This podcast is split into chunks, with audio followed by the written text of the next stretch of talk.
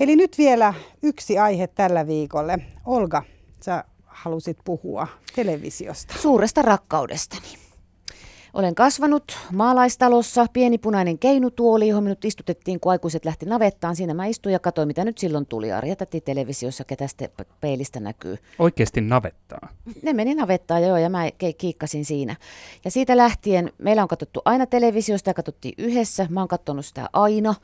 Sinne meille tuli nämä kanavat myöhemmin. Mä en ole tätä muistanut tarkistaa. Miksi mä en katsonut kotona Pienitalo preerialla, kun mä menin katsoa sitä muille kaverille matkan päähän. Sitten pohjoiseen ne tuli ne kanavat jotenkin tipottaa, että kaikki ei tullut kertarysäyksellä. No oli mitä oli. Mulla on nyt nykyään armon vuonna 2019 semmoinen olo, että se ei ole enää hävettävää sanoa katsomansa televisio kuin hullu, olevansa suorastaan addiktoitunut. Ja jossain vaiheessa se oli. Ihmisten piti katsoa monimutkaisia taideelokuvia, kun minäkin olen käynyt katsomassa monimutkaisia taideelokuvia, toimintaelokuvia ja sitten nautiskelu kotona kaikesta typerästä ja ihanasta. Ootteko samaa mieltä? Onko television katsominen nykyään jo lähes kulttuuriharrastuksen verrattava? Puheessa itse asiassa oli taannoin tuossa vieraana oli joku tämmöinen televisiotutkija ja se sanoi, että tämä on ihan siinä, missä muukin kulttuuriharrastus, niin tällä hetkellä televisio ja nimenomaan esimerkiksi tämmöinen bingettäminen, eli katsoo kaikki jaksot putkeen. Mutta tosiaan ennenhän se oli, että vastattiin, mitä katsot televisiosta, TV-uutiset ja dokumentit ja luonto-ohjelmat. Tänä päivänähän tosi noitten, tietysti kun on myös tullut nämä kaikki maksulliset palvelut, mutta vaikka olisi niitäkään ihan katsoa Yle Areenaa, niin tosiasiaan se, että tänä päivänä tehdään niin mielettömän hienoja sarjoja esimerkiksi ja tosiaan tehdään hienoja dokkareita. Ja itse asiassa myös ihan tämmöinen niin viihdepuoli, että jos ajatellaan ihan tämmöistä niin komikkaa sun muuta, niin nehän on niin korkealle arvostettuja tänä päivänä, että eihän se, miten sä voisit niin kuin väheksyä sitä niin kuin laatua ollenkaan. Eli totta kai sun pitää vaan katsoa tietyt sarjat. Plus se, että aikaisemmin, tämäkin nyt on 1000 kertaa sanottu, mutta mä jotenkin rakastan sitä ajatusta, että ennen vanhaan, kun elokuvanäyttelijä ulkomaalainen meni TV-sarjaan, niin aha, ura on luisussa. Ja nyt jos ei filmitähti ole TV-sarjassa, niin ei ole oikein nyt asiat kunnolla uunissa. Ja tämä on musta ihan mahtavaa kanssa. Mä rakastan sitä ajatusta. Ja toisaalta se sotkii sen, oli ihana katsoa vaikka tämän tyttökultia uusintakierroksella, pongata sieltä aloittelevia nuoria näyttelijöitä, kuten George Clooney, pikkusivuroolissa kävelemässä sieltä takaa. Se on ollut ainoa hurmaava harrastus televisiossa. Tapio katsoo mua kauhistuneena. Katson joka ilta yhdet uutiset ja ajankohtaiskeskustelu. Kuuntelen politiikkaa. Mutta siis muakin nauratti toi, että mun vanhemmathan, siis mä nauran niille, ne katsoo päivässä kaikki television uutislähetykset. Mä sanoin, että ymmärrättehän te, että ne kaikissa niissä uutislähetyksissä, aika monissa on samat uutiset, se vaan silti, mutta joku sana on voinut vaihtua. Merkitys on vaihtunut. Se on turvaa. Joo. Mutta mä olin yllättynyt siitä, että nyt vanhempani sanoivat, että Areenasta ovat katsoneet nyt ihan kuule kokonaisia kausia. Mä olin, että noniin, nyt te olette tässä ajassa mukana. Olka veti vähän hätäisiä johtopäätöksiä. Kyllä mäkin katon hömppää. Itse asiassa mä ihan tykkään Uuno Turhapuroista muun muassa. Sitä ei varmaan lasketa enää. Mä en ole nähnyt koskaan yhtään kokonaista Uuno Turhapuroa. Ja nyt sun pitää kyllä ottaa jotain kevyempää.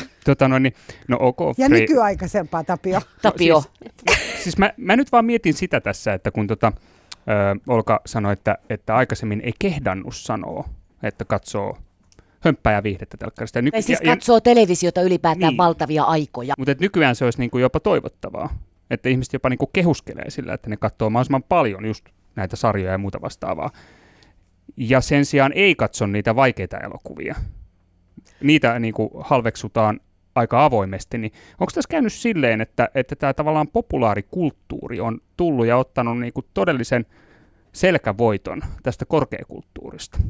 Eli meillä ei ole enää tämmöistä niin kuin hierarkkista arvostusta sen suhteen, että on se korkeakulttuuria. Vai onko niin eliitti? Olisi hyvä, että rahvas harrastaisi korkeakulttuuria eikä tätä surkeata hömppää. Mutta mikä on korkeakulttuuria? Niin, kun musta tuntuu, että ne rajat on häilynyt. Opera. Niin. kirjallisuus. Mutta oopperakin on tuotu sitten taas niinku jo elokuvateattereihin ja balehtit sun muut ja tämmöiset isot konsertit tavallaan, että et mun mielestä enemmänkin siis yritetään häivyttää niitä rajoja, että ei ole enää mitään korkeakulttuuria. Ei kun se on se, että eliitti on ruvennut katsomaan itseään niin. Kulttuuripiirien huipulla olevat ihmiset keskustelee nykyään televisiosta antaumuksella ja ilmoittaa, kuten itsekin ilmoitan, en kuulu siihen piiriin, että esimerkiksi HBO, maksullinen palvelu, Brexit-elokuva, siellä ihan mahtava. Ihan mahtava. Siis sehän oli ihan suoranaista masokismia, kuten Helsingin Sanomien toimittaja Anna-Mari Sipilä kirjoitti mun mielestä ihan osuvasti, että britit ekainen katsoo päivällä niitä alahuoneen keskusteluja ja kiroilee ja on täysin tuskissaan koko Brexitin kanssa. Sitten ne illalla katsoo vielä Brexit-elokuvaa kaupan päälle. No onhan tuo nyt aivan liikaa. Mä katson muuten tällä hetkellä uusintana Areenasta Vallanlinna, tämä tanskalainen Adam Price, ihan mahtava sarja. Rakastuin Birgit Nyborgiin jo silloin, kun se tuli ensimmäisen kerran. Yksi osa viikossa televisiosta, tuskallista odottaa, mikä oli tämä ennenvanhainen, odottaa jotain sarjat näkee, nyt kun se on siellä kakkuna. Miten ihana on katsoa ja miten murheellista se on katsoa, kun heillä menee vielä esimerkiksi pääministerin perheessä hyvin. Viimeksi hän sanoi miehelleen, että olemmeko me vielä me, ja mun sydänvuosi vertaa, mä puhun televisiolle, en nyt uutistoimi teille iltaa, mutta mun sanoin, että te olette vielä te, mutta ette kovin kauan. Niin. Tämä vallan tunne, kun tiedän, kuinka heille tulee tapahtumaan. Ja se tuttuus, kun sä tiedät, mitä tulee. Mä katson kanssa paljon, mä en katso ikinä oikeastaan enää televisio sillä tavalla, että se tulisi tiettyyn aikaan. Mä katson, itse asiassa eduskunnan kyselytunti ja jalkapalloottelut on semmoiset, että ne pitää katsoa niin kuin livenä. Mutta oikeastaan niin kuin melkein kaikki muu on semmoinen, että mä katson sen tietokoneen kautta silloin, kun mulle itselle tulee, johon liittyy se, että kun seurasin muun muassa australialaisessa sarjaa Sydänlääkärin syöksykierre, joka on tämmöinen kello 17.10 tuleva tämmöinen korkeakulttuurisarja. Kaikki jaksot katsoin siitä, niin mä katsoin sen silti tiettyyn aikaan illasta tietyn teekupin kanssa iltaisin. Mutta tämä oikeastaan tämä Sydänlääkärin syöksykirja liittyy myös siihen, joka on siis valitettavasti nyt loppuun, enkä tiedä onko uusia kausia tulossa. Mutta haluaisin jakaa tämän, ja Babylon Berlinia en ole katsonut vielä, se vähän mitä mä katson, niin mä olen, että mä oon niitä, jotka ei itse asiassa pidä siitä, että se on niinku överöity. Mutta joka tapauksessa. Höpö, se on loistava sarja, se on aivan erinomainen. Nyt ainakin mä en katso sitä vähän aikaan, koska mulla ei saa sillä tavalla tyrkyttää mitään, koska tätä oma valinta. Sama täällä jäi kesken. No niin. Ja, mutta pointtina on se, että mä oon saanut yliannostuksen. Mä oon katsonut niin paljon sarjoja, mä oon katsonut niin paljon elokuvia, ja sitten mä luen vielä aika paljon. Et mä en enää oikeastaan kohta pysty niinku valitsemaan mitään. Mä oon ajatellut, että nyt mä esimerkiksi katson sen Roma-elokuvan, joka on siis Netflixissä katsottava, mutta mun täytyy ihan siis niinku varata itselleni aikaa, jotta mä pystyn ottaa sen vastaan. Sä oot vetänyt draama-överit. Kyllä, siis. Ja siis selvästi. Siis tiedän niinku liikaa muiden. Tämähän on se syy, miksi mä en ole myöskään somessa enää nykyisin, koska mä tiedän niinku liikaa nyt. Ei tavallista, niinku, ei elävien ihmisten elämästä, vaan fiktioelämästä. Nimenomaan, ja siis mua vähän tässä kans jyrnii tässä uudenlaisessa television katsomisessa, että nykyään pitää olla niin kuin lukemattomia määriä niitä kaiken maailman palveluja, jos sä haluat tiettyä. Kaikki sarjat menee eri kanaville, kaikki urheilu menee eri palveluihin, niin sulla on yhtäkkiä, niin kun sä maksat siitä television katselemisesta niin kun järkyttäviä määriä rahaa. Se on ihan järkyttävää. Ja sit mä sanon tohon noin, että mulla on tästä bingettämisestä tullut vähän semmoinen se, että sä katsot putkeen niitä, ahmit niitä sarjoja. Niin mä esimerkiksi katsoin Scum-sarjan, joka oli aivan loistava Areenassa. Niin mulle tuli siis hirveä tyhjö. Mulle tuli kauhean ikävä niitä tyyppejä. Niin mä oon jotenkin vähän vältellyt. Mutta mä oon vähän vältellyt silleen, että mä en katso yhdellä istumalla jotakin sarjaa, koska siinä tulee vähän semmoinen, että sä oot liikaa just niissä fiktiivisissä tyypeissä kiinni. Ja sit kun ne lähtee, se sarja ohi, niin sulla jää vähän semmoinen, että mitäs nyt? Niin siinä käy niin kuin mulle kävi, niin. Kun mä heräsin leikkaussarjasta, mä olin katsonut The Good Wife niin aktiivisesti, ja sitten mä olin akillisesti sairaala, ja sitten mä heräsin sieltä leikkauksesta, niin mä ihan siis surin kuin Will Gardner, eli sarjan yksi hottis lakimies, ei ollut siellä paikalla, ja leikkaussalihoitaja ei saanut sitten hoidettua, hän sanoi, että nuku pikkusen vielä. Niin. Kyllä on vakavia oireita, täytyy myöntää. Kyllä. Siis nykyihminen, me neljä ihmistä, joilla on hyvin asiat. Mehän siis huvitamme itsemme hengiltä. Eihän tämä nyt ole niin vakavaa, jos siellä kuulija ajattelee sitä. Mä oon oppinut rajaamaan tämän kanssa. Mä oon ahmia, mä oon tuurejuoppa. Mä en kuuntele välissä esimerkiksi radioa ollenkaan. Sitten mä kuuntelen kaikkia kanavia yhtä aikaa. Nyt mulla on kausi, että mä en lue Ja mulla on ne kirjat siinä, ne huutaa mulle, joo, mä tiedän, että mä luen kohta taas, mä pystyn lukemaan montaa kirjaa yhtä aikaa. Mutta tämän TV-tarjonnan kanssa mä oon oppinut rajaamaan, niin mä oon kauhean ylpeä itsestäni.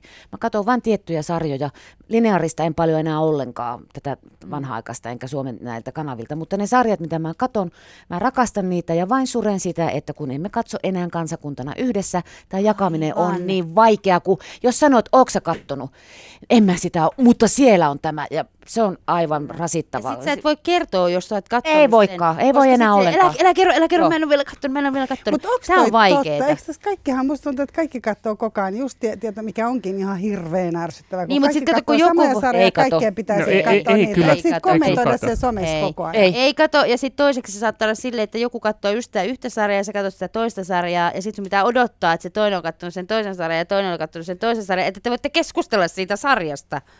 Tämä on vaikeaa nykyään. Kyllä meillä nykyajan ihmisillä on siis oikeasti isot haasteet. Nämä on kolmannen maailman ongelmia. Mutta mä haluan kuitenkin tähän sanoa, että mä huomasin, kun mulla oli tämä ongelma, että mä en tiennyt mitä mä katson, niin mä huomasin, että sieltä tulee taitoluistelua, EM-kisoja, eli se on aika niin kuin rentouttava ja rauhoittava. Ja sitten mä huomasin, että Yle Areenasta löytyy myös rintamäkeläiset ja Heikki ja Kaija, jotka on mustavalkoisia.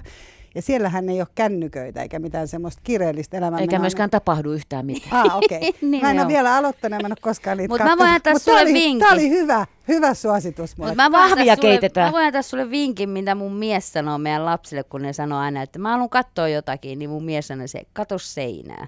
Mutta siis on sitä mieltä, että mahtavaa, että on sitä tarjontaa niin paljon, mutta sitä todella on niin paljon. Niin, onko se mahtavaa? Onko sitä vähän liikaa sitä tarjontaa? Pitäisikö ihmistä oikeasti keksiä vähän jotain muutakin tekemistä kuin tuijottaa vaan draamaa jatkuvasti? Muiden elämää. Niin. Sitä mä ajattelen, että eletäänkö me omaa elämää? Some ja televisio. Mitä? Mutta siis kun sulle telkkari on, Olga, niin rakas, niin onko sulle se televisiolaite rakas? Voiko sä katsoa läppäriltä? Ei, ja siis kännykältä ei todellakaan. Niin, eli televisiosta. Televisio-ohjelmat katsotaan televisiosta. Sohvalta. Mä oon vähän sama. Joo, tai lattialla sit voi jumppailla, ja mähän on, kun on teinipoikia kotona, niin ennen vanhaanhan sanottiin kakarulle, että mene pois siitä, että television ääreltä. Niin on ihanaa, meillä on aina joku sarja, mitä me katsotaan yhdessä. Saa niin kuin siinä sitten vahingossa vähän hipsutella niskaa niin kuin ennen vanhaa ja piirtää selkää ja syödä viinirypäleitä. Onko sulla semmoinen jätti-TV? Ei. Ihan semmoinen tavallinen? Ei. Ihan tavallinen. Ei nyt sentään kuvaputki. No, menisin just kysyä, että eikä tuli tämmöinen miehinen näkemys tähän, Tapio. Ruvetaan nyt television koosta nyt sitten puhumaan. No kun sehän on välineurheilua monelle myös. Joo. Ei lähinnä tämä läppäri mua kiinnosti, että koska mä oon kanssa vähän sitä mieltä, että ei telkkaria voi katsoa läppäriltä. Tai voi tietysti katsoa, mutta jotain voi, mutta mieluummin sohvalta ja televisiosta. Kyllä. Silloin kun katsoo sitä laadukasta, koska se on kuitenkin mietitty. Ihan sama, vaikka Turhapuroa. Hei, mutta saako kysyä... Sydänlääkärin syöksykierrot. Saako kysyä yhden jutun vielä, koska sohvaperunat, rakastan sitä sarjaa, aivan ihanaa, siis ihan mahtavaa keksintö. Ja siinä aina syödään, niin mikä on teidän semmoinen aivan paras TV-snäkki? Mitä te syötte, jos katsotte telkkaria? Jotakin parasta sarjaa. Sulla oli se tee. Niin mä en lähtökohtaisesti syö, koska syöminen tapahtuu taas mun mielestä keittiössä. Ja mä en ihan niinku tarkat rutiinit, miten ne menee. Mulla on, Suomessa on muutama keskusliike, toisen keskusliikkeen pensasmustikat pakastettuna puolijäisenä. Ne pitää olla just oikealla tavalla sulaneita, niin ne on tosi makeita. Lautaselle semmoinen 500 grammaa ja sen mä sitten napsin, kun poikien kanssa katsotaan sitä, mitä nyt katsotaan. Aika terveellistä. Joo. Mulla ei mitään erityisiä lemppärisnäkkejä, mitä nyt sitten lieneekään, mutta kyllä mäkin yleensä syö keittiössä. Turvallisin asia ikinä, kun mun kamari oli lapsuuskodissa meidän tuvan vieressä ja sitten aikuiset katsoi, ne hääti minut pois, ettei saa, mä tietysti kurkistelin sieltä ovenrausta, mutta sitten kun meni oikeasti nukkumaan, niin nukahtaa siihen, kun se kuului se TVn ääni silleen matalasti sieltä, niin tiesi, että kaikki on kohdallaan, kun kukaan ei huuda. Ja nykyäänkin, kun on näitä suuria urheilutapahtumia, missä on jotain pitkän matkan, mitä tahansa. Oli se suunnistus, pitkän matkan juoksu, hiihto. Ja mä katson jo heti, kun on tulos isot kisat, että missä päin maailmaa ja lasken siitä. On ihanaa mennä nukkumaan, laittaa se. Siellä on niin kuin, kukaan ei huuda eikä möykkää. Ne ei ole tulossa maaliin Iivo Niskaset siellä. Matalaa, hyvää, selostajaääntä, nukahtaa siihen. Maailmassa on kaikki hyvin.